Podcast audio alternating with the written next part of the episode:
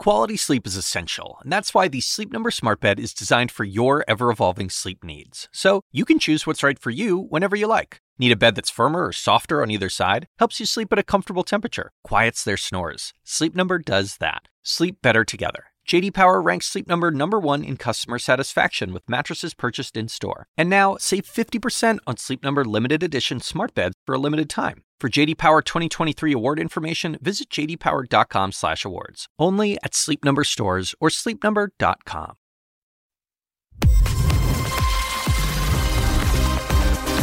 Live from the New York Stock Exchange, I'm Paula Newton sitting in for Julia Chatterley. And here's what you need to know right now. President Trump faces a second whistleblower over his call with Ukraine's president. Full court press, Chinese companies suspend ties with the Houston Rockets basketball team after the GM tweeted support for Hong Kong protesters and cutting back big time. Unilever pledges to reduce its plastic by half. It's Monday, and this is First Move.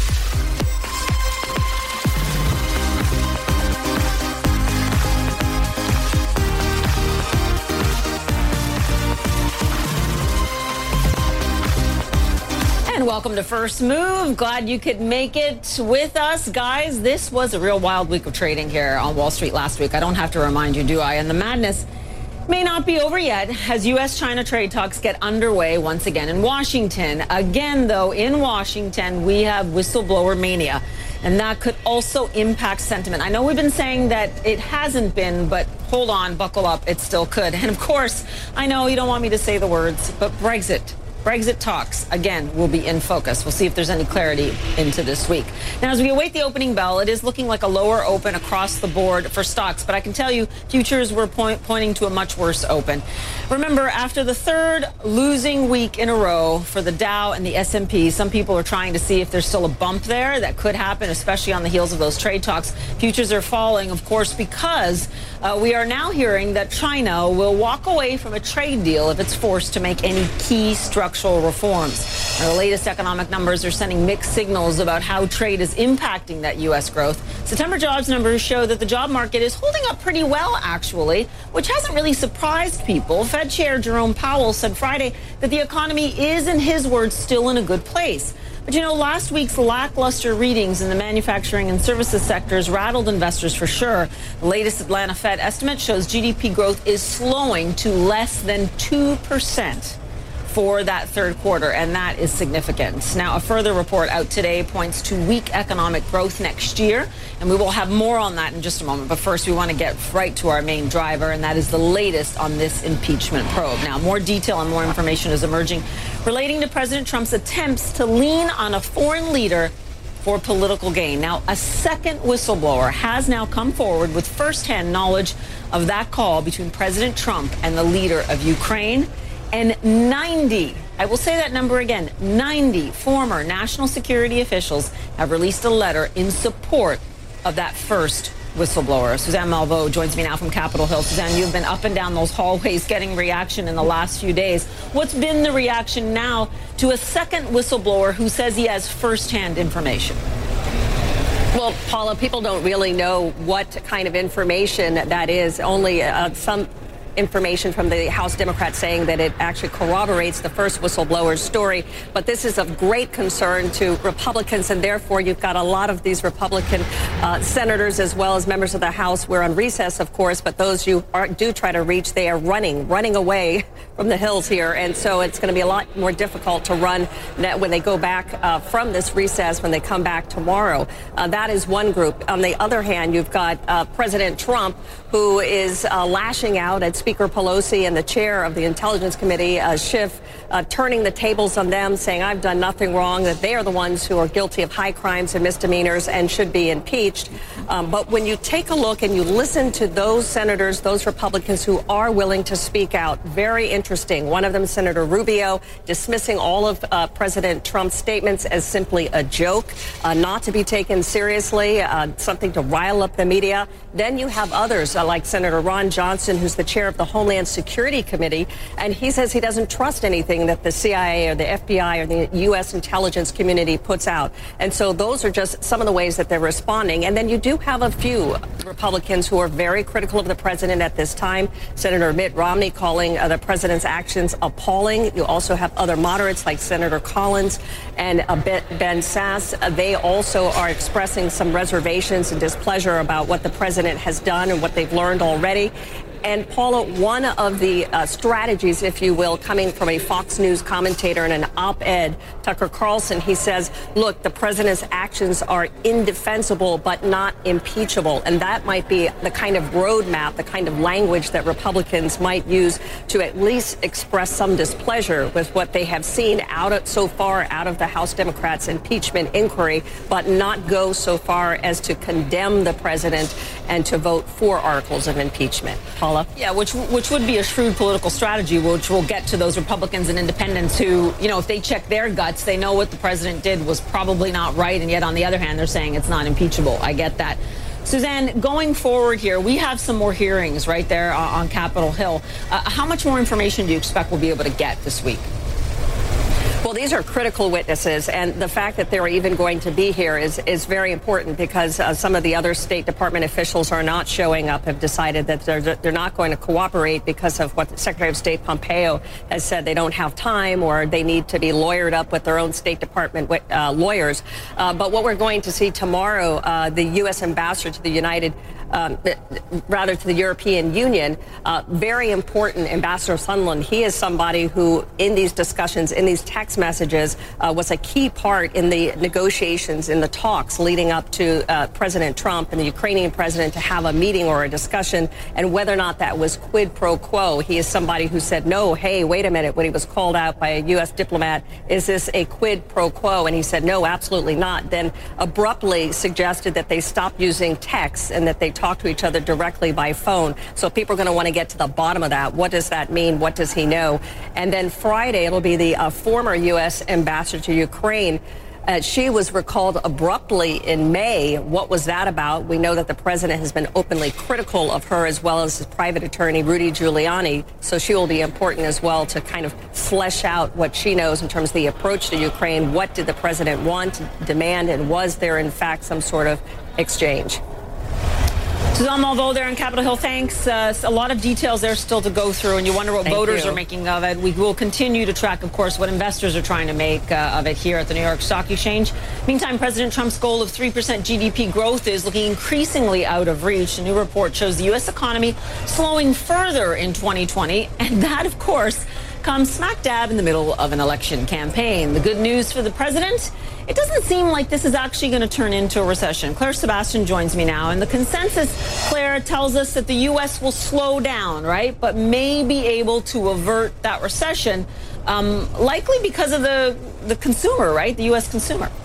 Right. So far, the consumer seems to be uh, going strong, Paula. But as you say, that 3% growth that the president has touted is not on the horizon if you ask the National Association uh, of Business Economics in their survey uh, of chief economists and strategists at big companies. They say that next year growth will slow to about 1.8%, uh, which will be the first time it's dipped below 2% since 2016. And if you look uh, at the odds of a recession, uh, as you say, it's, it's not imminent, according to these economists, about 7% chance this year. But by the middle of 2021, uh, that chance in their eyes rises to about 69%. So it, it's not imminent, but it's certainly not off the table. There you have it there. You see it dramatically rising uh, over time. So the slowdown, they see it is taking hold. And then the question, Paula, uh, of why the biggest key risk to the downside for the economy, according to these uh, this survey, is trade policy. That was the uh, biggest risk, according to 53% of respondents to the survey. And it's interesting if you look at the other risks that they point to slowing growth, market volatility, geopolitical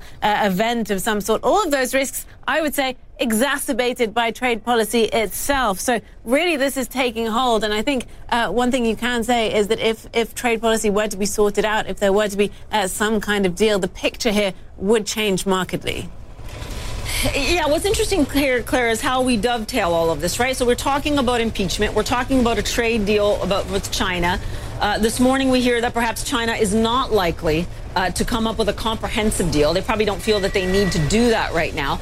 How will all of this uh, affect trade going forward? Because, you know, the argument, some people say it'll make Donald Trump, the whole impeachment thing and the problem with the slowdown in the economy will make him more likely to strike a deal with China. Other people say less.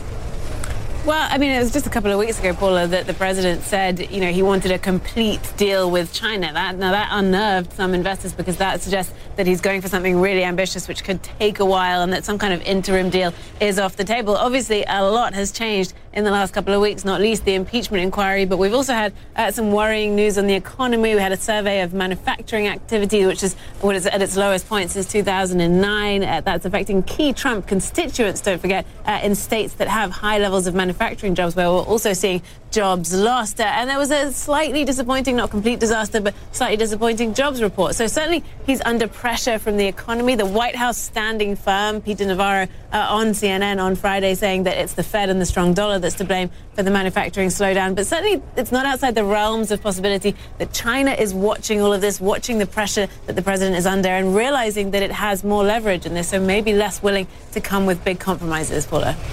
Yeah, and usually probably taking bets on who the president will be uh, in 2020. Uh, Claire Sebastian there who continues to watch those numbers very closely. Appreciate it. Meantime, British banking group HSBC is set to slash up to 10,000 jobs. Now, that's according to the Financial Times. It says the move is part of an ambitious cost-cutting plan under the lender's interim CEO, Matt Egan joins us. And the question I have for you, Matt, is that you can see this as kind of tinkering, and yet the HSBC has been very clear. They need to transform the way they do business. Is this the beginning of this, a very small part of this? How are they framing it? Yeah, no, that, that's a good question, Paula. I mean, it's another painful day for European bank employees. Um, HSBC CEO uh, Noel Quinn, he is apparently on this quest to really, really c- cut costs quite significantly. The FT is reporting up to 10,000 jobs are at risk, and this would be on top of the 4,700 job cuts that were announced in August when HSBC made the CEO change. Now, we should caution that um, this has not been confirmed yet. This is an FT report. HSBC is declining to comment.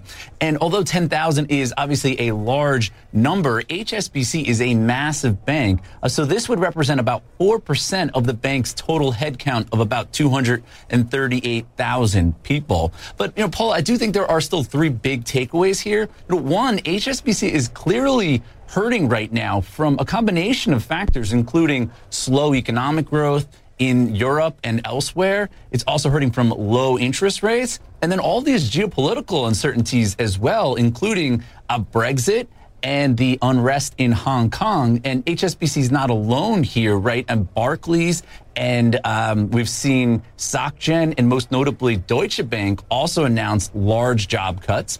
Um, you know, it's also clear that HSBC is serious about trying to uh, really cut costs. The FT reported that the board actually pushed out the former CEO in part because he was not serious enough about cutting costs. And Paula, the, the last point is that you know, no one is really safe from these moves uh, because the FT is reporting that high paying jobs are actually the ones being targeted uh, by HSBC in this latest round of cost cuts. Uh, obviously, looking at the value of those jobs at this point and what they add to the bottom line. I have to ask you, Matt, we've been talking a lot about lower interest rates, but also in places like Germany, negative interest rates. How is that I- impacting the whole financial sector, including the HSBC? Paul, I, think it's clear that these really unusual, um, extreme monetary policy moves that we've seen in Europe and Japan and elsewhere, um, they have unintended consequences. And one of them is that it really does hurt banks, right? Uh, th- these banks are now dealing with uh, near zero rates, in some cases, negative interest rates. We saw the ECB go further into negative territory, um, and the Bank of Japan talking about doing the same thing. The Federal Reserve has dialed back rates, and that's a that's a big deal because it actually eats into bank lending profits. And so now the banks are under pressure to come up with ways to cut costs. And I think that, you know, given all of these technological innovations, um, it may be easier and easier for them to actually find ways to cut costs um, by investing in automation and artificial intelligence. Um, so I do think that this is a trend that we're going to have to keep an eye on. And we'll hear more from uh, the big U.S. banks in the coming weeks about what they're seeing and what moves they have to cut costs as well. Yeah, it is a sector that hasn't gotten much love, uh, especially from investors recently. Maddie, again, thank you for that. Appreciate it. Now, several Chinese businesses are not playing ball with the NBA's Houston Rockets. It follows the team general manager tweeting his support, his support for Hong Kong's pro-democracy protests. This has caused quite a controversy in China. China's top state broadcaster says it will stop airing Rockets games on television altogether. Our David Culver has, from Beijing has been following all of this. You really cannot make up the intensity of their reaction both in the United States and in China on this. Oh, Paula, no question. This has gotten really messy here. Everything from what we're seeing from state-sponsored media and on online, social media and state-sponsored media, government-backed papers, they're coming down really harsh against the team and against the NBA, saying that they need to take harsher punishment against the GM. And on social media, we're hearing folks say that people should boycott the Raptors. China's passion for basketball can be seen in a neighborly game of pickup. When he's not shooting hoops with his friends in Beijing, 15 year old Eric Chu is closely following the NBA. Toronto Raptors. The Toronto Raptors? Yeah. They're your Because, favorite? Yeah, they, they win championship. But a team that's no longer on his preferred watch list, the Houston Rockets, because of a now deleted tweet sent out Friday by team general manager Daryl Morey. The Rockets GM tweeting a photo that read, Fight for freedom, stand with Hong Kong, referring to the months long democracy protests underway in Hong Kong, protests that have both embarrassed and angered China's government.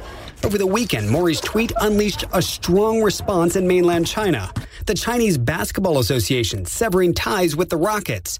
CCTV, the Chinese state run broadcaster, no longer planning to air upcoming games.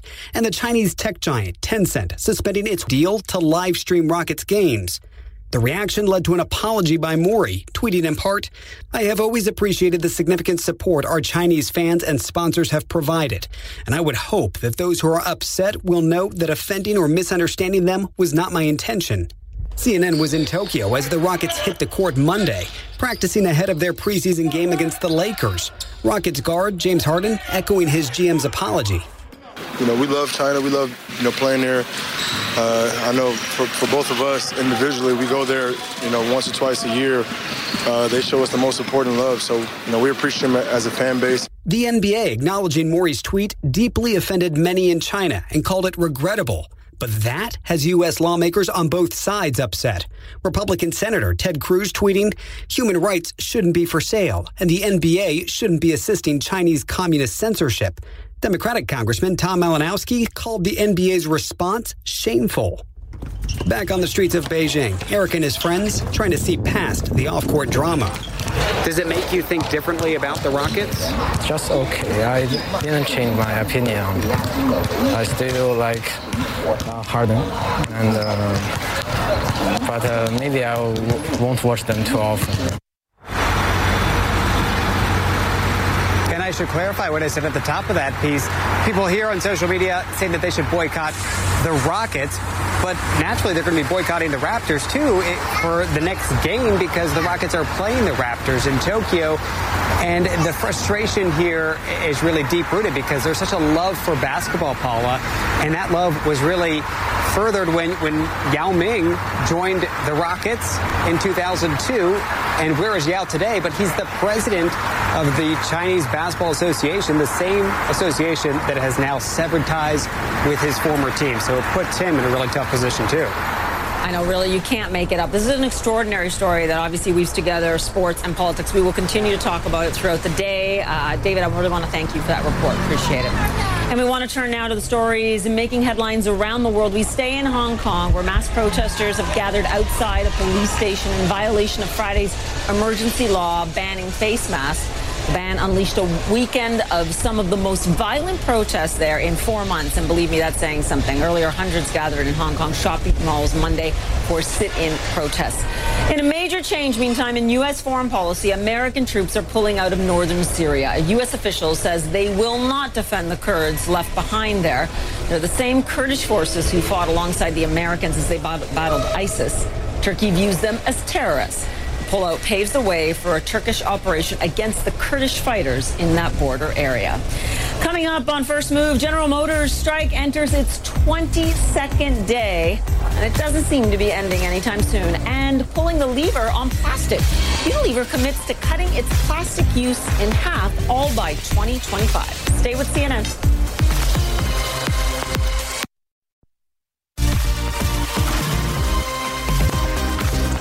And welcome back to First Move, live from the New York Stock Exchange. You know, in the last few weeks, the conventional wisdom has been, well, the impeachment fight will not affect the markets. Not so much anymore, especially as we turn to the news that has been breaking uh, in the last 24 hours that there is a second whistleblower that has now come forward.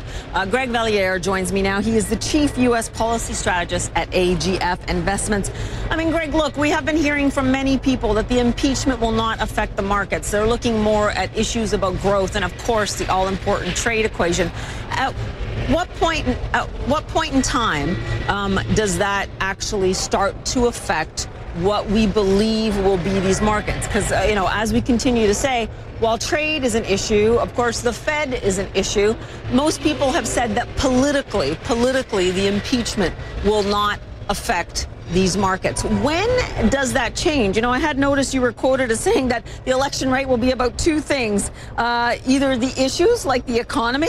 Uh, that Trump will likely do well as long as there's no recession. But you also said this election could also be completely about Trump himself. And if that's the issue, um, that he probably won't do well. Greg, I don't know if you can hear me now. Did you hear any of that?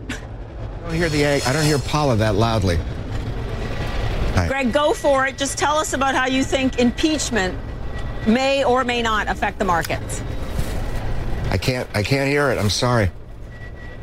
We're going to pull away from Greg. Yes. Greg, hopefully that we can get back to you in a little bit. I want to uh, remind everyone about what's going on with the markets here. We were at, in fact, uh, session lows a few hours ago. Futures don't look that bad right now.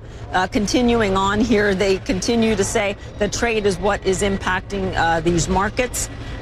And uh, as we continue to look at those futures, again, not a great day here, uh, and the Dow coming off a two-week losing streak. Greg, uh, I hope you can hear me now. I think you can. Yep. We wanted to yep. talk to you about that conventional wisdom that says that impeachment will not affect this market. What do you think? Well, so far it hasn't. And I'd have to say, Paula, that the two big stories for the markets are the resumption of China trade talks this week and the Federal Reserve meeting at the end of October. At some point, impeachment could affect the markets, but only if there starts to be a change in the outlook for a Senate trial. If it looks like a Senate trial might convict, that's a really big deal. But as long as it looks like a Senate trial won't convict, I think the markets can focus on other things. But how, how about that impeachment fight actually uh, changing how Donald Trump begins to negotiate, and principally, obviously, with China? I mean, it obviously doesn't make him look like a strong, uh, like in a strong bargaining position with China, and China continually is really hedging their bets and wondering if he's even going to be president come 2021. Great point. I would say there are two major casualties of the impeachment process, the likelihood of a trial. Even if Trump is not ousted, number one, it means progress on all sorts of other stuff, legislation, China trade deal. That progress could stall. I think the Chinese might think, well, maybe we ought to wait until after the U.S. election before we cut a deal. And number two, I think the other casualty is Trump's ratings. I think they're going to continue to slide. I think his reelection prospects are looking less and less likely. And for the financial markets, the possibility, not the certainty, but the possibility that Elizabeth Warren could win is something the markets have to start focusing on. Yeah, and the markets already have started to weigh in on that. It'll be interesting to yeah. see how that develops, especially as her platform develops. Uh, I want to talk to you as well about the Fed. You know, when we saw those job numbers, most people assumed that, look, they were weak enough to mean that the Fed would move in October and in December. What do you think? Well, I don't know if Jay Powell has the votes. It's that simple. When Trump tweets about Powell, he, Trump overlooks the fact that there's an FOMC that votes on this stuff. And I think several members, Rosengren in Boston, Esther George in Kansas City, are reluctant to waste more ammunition with an economy that has an unemployment rate at 3.5, with an economy that's grown about 2%. So I think some people on the Fed would prefer to wait. Maybe we just get one move between now and the end of the year. I think two moves is maybe a bit too much for many of the Fed governors. Yeah, and you know, some people have argued that, look, uh, the monetary policy won't help that much. And I have to go, but very quickly, where, which side are you on? Monetary policy can still do a lot here, or is it all about fiscal policy going forward? Fiscal policy is incredibly stimulative. It's going to stay stimulative. If I were voting at the Fed, I'm not. If I were voting at the Fed, I would not cut rates for a while because you don't want to waste your last few bullets with an economy that's still growing and with a market that's close to record highs. Interesting, Greg. Uh, sorry about those audio problems at the top. I'm glad we got to hear from you uh, anyway. Greg, we will continue to watch uh, the markets as this impeachment okay. Uh, plays out. I will be right back with the opening bell in just a moment.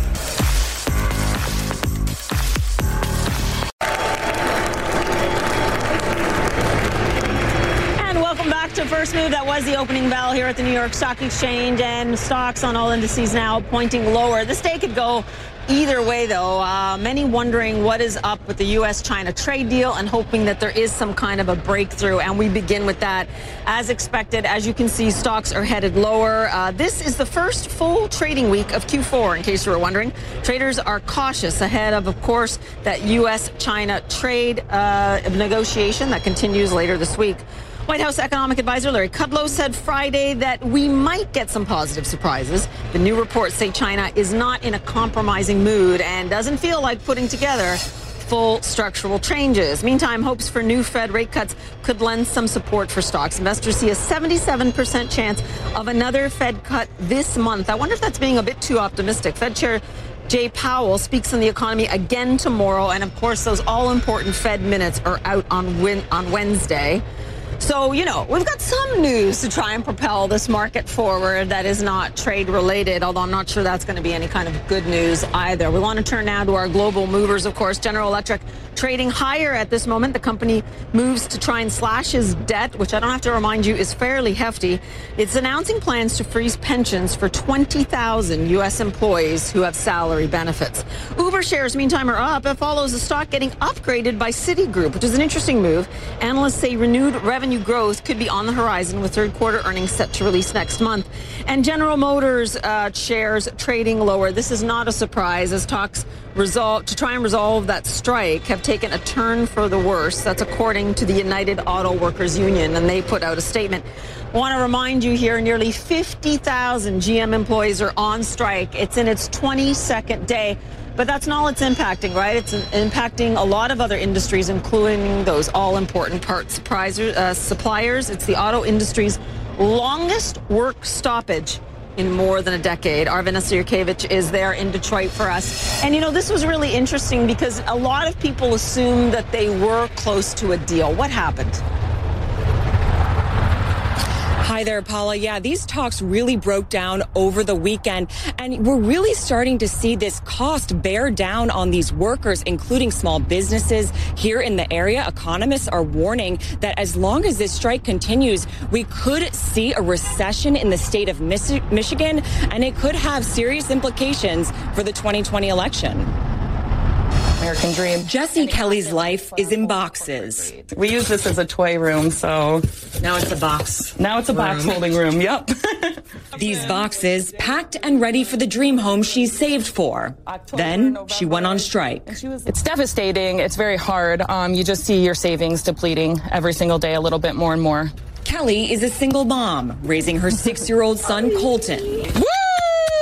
Living at her mom's house till she can close on her new home. She's one of 50,000 auto workers on strike against GM, surviving on $250 a week. The other day I had to go get a new rim on my car and I remember just that sinking feeling of this is my whole strike check for this week is the cost of this rim. She also lives in Macomb County, Michigan, critical to President Trump's win in 2016 and helping him flip the state red. A lot of the people in the auto industry are very sensitive about where the economy is. They're very careful to look at which leader is going to help them maintain their jobs. The auto industry is the anchor of Michigan's economy. For every one auto job, seven others are created. And they're hit harder, losing an estimated $400 million in wages since the strike began. Amici's Pizza, down the street from GM's Hamtramck plant, says sales are down 25%. We don't like having to give employees and uh, drivers bad news that they can't work because, you know, we don't have enough business to support all the uh, paychecks. I'm hopeful that they'll find a solution to the problem before it becomes a bigger problem for us than it already is. Michigan has the highest risk of recession in the nation And this strike could push the Rust Belt state over the edge. There's no way to look at this strike now and not say somehow this is going to play into how people feel about the economy when they start thinking seriously about the presidential election in 2020. In the 2016 election, Trump campaigned in Michigan more than Hillary Clinton and won, which is why nearly every 2020 candidate has walked the picket line. John Hatline has taken notice. Anytime I can get presidential support here behind the union to help us on our cause, you know, it's fantastic. Hatline, a Democrat, knows many of his fellow picketers are Trump supporters. I'm sure after the strike, someone may change the position when they're going without a house payment or, or without eating that week. And one of the reasons why these negotiations broke down over the weekend is because the union is insistent that GM bring some of their product lines back from Mexico to the United States. Paula, this is important because four GM plants are slated to close by the end of 2020, including this one right behind me. So these workers here now waiting to see if this contract gets resolved, also waiting to see if there's going to be a new product they can work on here in 2020. Paula? Yeah, Vanessa, certainly those workers putting everything on the line, looking at their future job prospects. Vanessa, thanks so much. You continue to cover this union dispute uh, for us, and it is an important one to watch. Uh, meantime, Unilever says it will attempt to half, cut in half, all of its plastic consumption that it uses in its projects and all of his products by 2025. To say this is a tall, tall order is an understatement. Hadas Gold joins us now from uh, London. Hadas, what, in terms of how they've outlined how, how, they're going to do this, and it is quite a timeline, that's still six years, how do we know that it is going to move beyond more than just a PR statement? Well, part of the reason is that unlike some other companies that have pledged sort of to do more recycling to reduce packaging is that Unilever is putting a number on this. So Unilever, you know, is this big consumer goods company, represents more than 400 of some of the best known brands. This includes brands like Dove and even Marmite uh, and Lux brands, uh, everything from, from food to household cleaners. And they say that every year they, they use more than 720,000 tons of plastic in their packaging. Now, part of their proposals now is that they plan to half their use of virgin plastic, so that's raw plastic they have to create new, and that reduce the overall use of their plastic packaging by 14%. Now, part of the way that they say they're going to do this is to include, uh, to start introducing potentially refill stations. So that means you might buy a glass shampoo bottle at your local store, and that when you're done with that shampoo, you'll just take the empty bottle back to the store and refill it from a Unilever brand. Uh, just uh, refill it right there and then reuse it over and over again. They're also introducing some alternative materials like naked materials. These might be like shampoo bars. Uh, they're already starting some new uh, initiatives such, such as a Loop initiative, which is refillable deodorant sticks. And they say they're going to start working with cities to try to incorporate how they can recycle some of their own plastic. Now, Paul, this is sort of a two pronged strategy because it's not just because there's a new generation of consumers who care about companies that are ecological friendly, people who are going to seek out brands that they know adhere with their own beliefs, but also there is regulation coming. Already in the EU, they've banned single use plastics by 2021, and the UK here is considering a draft law to tax packaging packaging that does not include at least 30% recycled content. So it's both sort of a marketing strategy, both for their, they think this is good for society, but also I think to head off some of these regulations they see coming down the line. Yeah, you make a good point there. Their hand uh, was forced. 14%, Hadas doesn't sound like that big of a deal, especially if they are relying, and this is key, if they are relying on the consumers to do the heavy lifting in terms of bringing in these recycled glass bottles.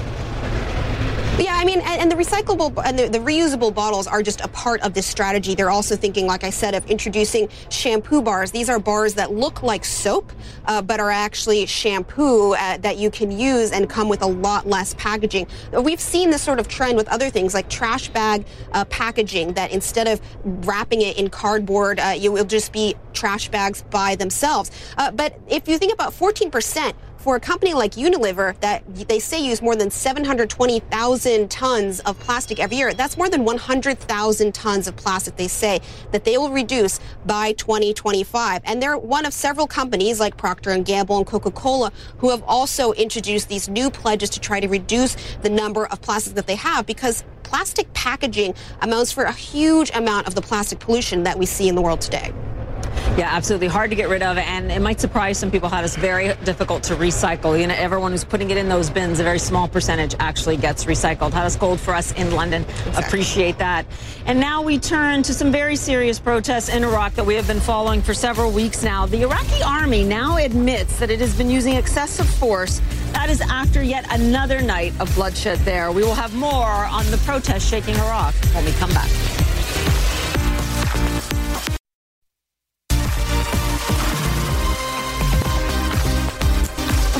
Iraqi military has admitted using excessive force against protesters. That's after overnight clashes in Baghdad left another 15 people dead. This brings the death toll after almost a week of violence to at least 110. More than 6,000 people have been injured. Police, uh, backed by, of course, military forces, have used live rounds against the crowd since the demonstrations began last Tuesday. John Defterios uh, joins me. You know, in the face of all of this, and, and even the police there uh, and the military admitting that there was excessive force used, Iraqis remain defiant. What's at the heart of their grievances? Okay, it's looking uh, nastier by the day, isn't it, Paula? That's for sure. Uh, this is not a very complex storyline. This is a complaint the Iraqis have had for years, and it's about basic services, water and power, but most importantly, uh, employment, which, by the way, the Iraqi government hasn't reported for the last two years. That's how dire the situation is.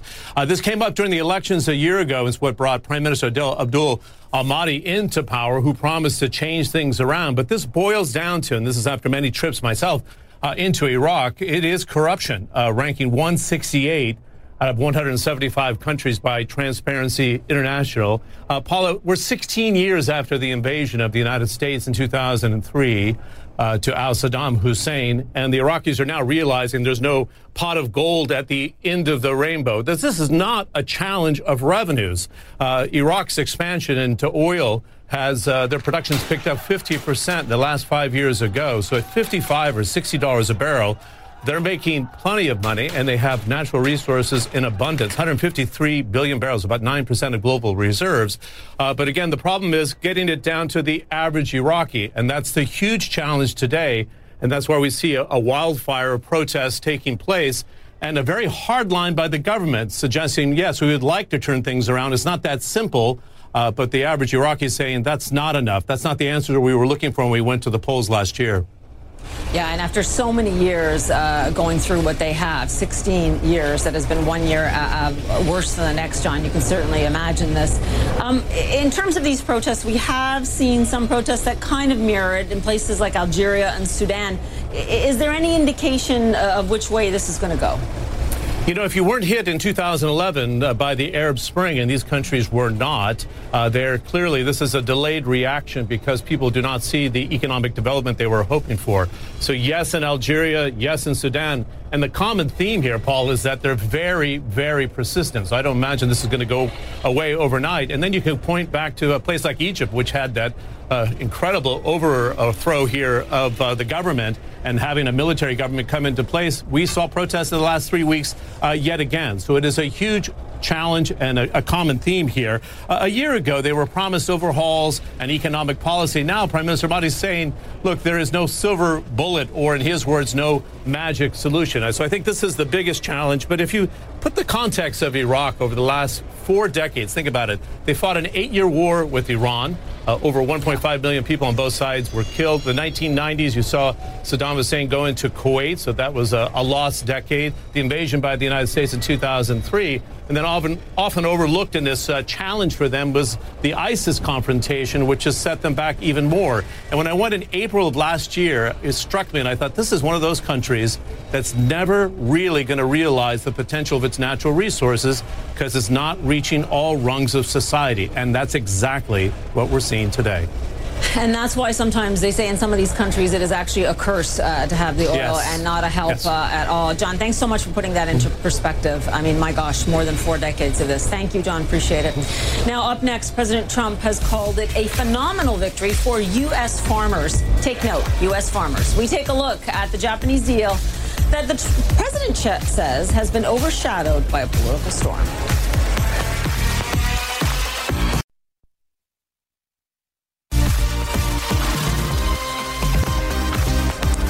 Welcome back. We have some breaking news just into CNN. A federal judge in New York has just handed a big defeat to President Trump.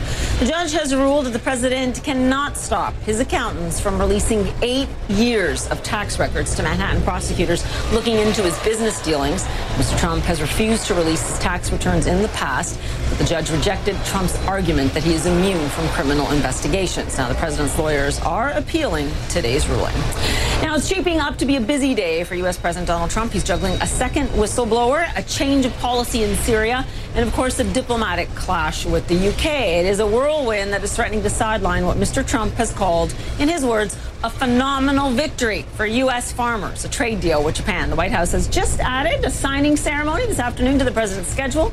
The deal cuts tariffs on some U.S. farm products on Japanese machine tools and, crucially, avoids higher duties on Japanese cars coming into the U.S. Joining me now is the head of the Japanese startup Attuned. The company uses what it calls predictive HR analytics. Getting that right to help employers figure out what workers really want. Uh, this is Casey Wahl, and he is the CEO of Attuned. Uh, we're going to get to Attuned in a second. Since we've got this whole issue of the trade deal coming up, I mean, you've lived in, in Japan for so long. Um, how significant in this? You know, this would be headlining news uh, 20, 30 years ago to have Japan even move a little bit on some of these trade issues. Absolutely. I think like the farmers have so much political clout in Japan. So, and when you're looking at these things and having a trade deal, it's it's just a big movement movement for them. But this is what Japan is trying to do, kind of within all of the global dynamics that are going on, especially with U.S. and China. Like Japan's looking at these specific relationships and specific trade deals that we can make and make progress, and then it's starting to happen. You know, one area for Japan that hasn't gone very well, though, is its relations with South Korea, which uh, Mm. tend to kind of take two steps forward and three back. At what point are we at now, and how are they viewing that relationship, which is still an important one to the United States? The U.S. doesn't want to see South Korea and Japan at each other's throats. It seems like the U.S. is taking a step back, and you know, I, it, it kind of feels like because of what the U.S. is setting as the new kind of global norm about treating different people, where you have kind of a confrontational relationship, Japan's like, okay, now we can do this a little bit more, and South Korea can, you know, act like this a little bit more. It's a little bit quieter. You know, certainly we're seeing tourist numbers down, we're seeing trade partners down. Some of the big Japanese beer brands are not doing well in, you know, South Korea, but at some point, I think it's just going to go away, right? You have Hong Kong, you have all these other issues. But I'll tell you, it's a bit worrying because, of course, it, it tends to bring up the issue of nationalism in both Mm. countries. It, it does, but it's used as a tool, I think, more for kind of the government. So if we're looking at the individual person on the street, Yes. It's not a big deal. Like you've always had something with South Korea and Japan going on for a long time. There, there's a lot of issues, and it has never ever really come to a resolution. So can we win a few points on this, whether it's Japan side or South Korea side, is what you're looking at. But in Japan, like the nationalism has been coming up for the last seven or eight years to a certain degree. But at this point in time, it's stable. Abe has been in power for quite a long time, and the government is stable, and everybody's very happy from an economic point of view that there's stability here. And the nationalism's not necessarily an aggressive one. Maybe it's a little bit more economic nationalism, where we want to win some more deals and, and be a bigger presence in the world. Right, and, and perhaps not not as intimidating. I want to get to attuned. Okay, Please. HR analytics, fine. What can it do? The reviews on this, to be uh, to be frank, have been really built this up as basically 55 questions and what it can tell you about your employees. At the end of it, so it's a 10 minute assessment, and you're going to know 10 minutes, folks. 10, 10 minutes. And it'll show you your intrinsic motivators for work. So everybody's intrinsic motivators for work. So this is why managing people or hiring people or trying to retain people is so difficult because you think you know them, but until you spend quite a lot of time with them, whether it's weeks or whether it's months, you don't. And there's 1.7 million different combinations of intrinsic motivators that we found. So at the end, you're going to get a, your intrinsic motivator profile. So if you were to hire me, okay, you've met me, you've interviewed me, you think, hey, Casey's going to be fantastic at this job. But then you start managing me, oh, like these buttons that I thought it was, they're very different. But you're going to see with data prove objectively and scientifically what is going to motivate me. Why doesn't that work in a 10 minute conversation? Because it, what motivates you is down in your subconscious layer. So we probably won't even start with the same vocabulary. You know, if you think, okay, Casey's motivated by money or he's been in Japan a long time, maybe it's social relationships or security, you're going to come in with your biases and we're going to have a different language and it's not going to be as scientific. Uh, in terms of the companies using this, I mean, what success have you had in terms of the uptake on it? What kind of feedback have you been getting? The feedback, like they love it. Like people love the data. It's something that was unseen that is suddenly seen. And you can save so much time as a manager or as somebody going into your teams or your constructing team. So what's happening in Japan economically right now is all of the big companies, they still have so much market power. They have a lot of money, but they're not as competitive uh, from a productivity standpoint globally. So they're starting to roll in one-on-ones, for example. Right. They want higher employee engagement, which is only 6% in Japan. So using this tool is absolutely fantastic. They love the data. The difficulty is, okay, how do you make this usable? So, okay, Casey is motivated by competition. He's motivated by rationality. If you're my manager, what does that mean? But now we're going to start delivering in very bite-sized kind of nudge pieces. So you're coming to work, it's going to be on your on your phone. Hey, Casey, I'm meeting Casey today. I should ask him these questions, and that's just going to get him excited. It's interesting, uh, all of that you say, because it, it, really is in the measurable results afterwards. Do you have any data on that? Uh, we do. We've reduced turnover for a different companies. We've increased the communication between employees and managers. There's one company whose name I can't divulge, okay. but it is a very large Japanese company that was involved in scandals before. Right. And that's because there's a gap between communications. Gotcha. And, uh, between managers and teams, and now that's starting to get right. much better. Casey, I have to leave it there. We'll continue to follow, of course, your company, but also, of course, what's going on with Japan with this all-important trade deal today. Uh, I want to thank Casey Wahl, and that's it for First Move. Thanks for watching. I'm Paula Newton. Connect the world with Becky Anderson starts right after the break. I want you to have a look at those numbers, though. In the meantime, losses not as bad as they could have been, but still a losing day here on the markets. When you work, you work next level. When you play, you play next level. And when it's time to sleep, Sleep Number smart beds are designed to embrace your uniqueness, providing you with high-quality sleep every night. Sleep next level. JD Power ranks Sleep Number number 1 in customer satisfaction with mattresses purchased in-store. And now, the Queen Sleep Number C4 smart bed is only $1,599. Save $300 for a limited time, only at Sleep Number stores or sleepnumber.com. Prices higher in Alaska and Hawaii. Quality sleep is essential, and that's why the Sleep Number Smart Bed is designed for your ever evolving sleep needs. So you can choose what's right for you whenever you like. Need a bed that's firmer or softer on either side? Helps you sleep at a comfortable temperature, quiets their snores. Sleep Number does that. Sleep better together. JD Power ranks Sleep Number number 1 in customer satisfaction with mattresses purchased in-store. And now, save 50% on Sleep Number limited edition smart beds for a limited time. For JD Power 2023 award information, visit jdpower.com/awards. Only at Sleep Number stores or sleepnumber.com.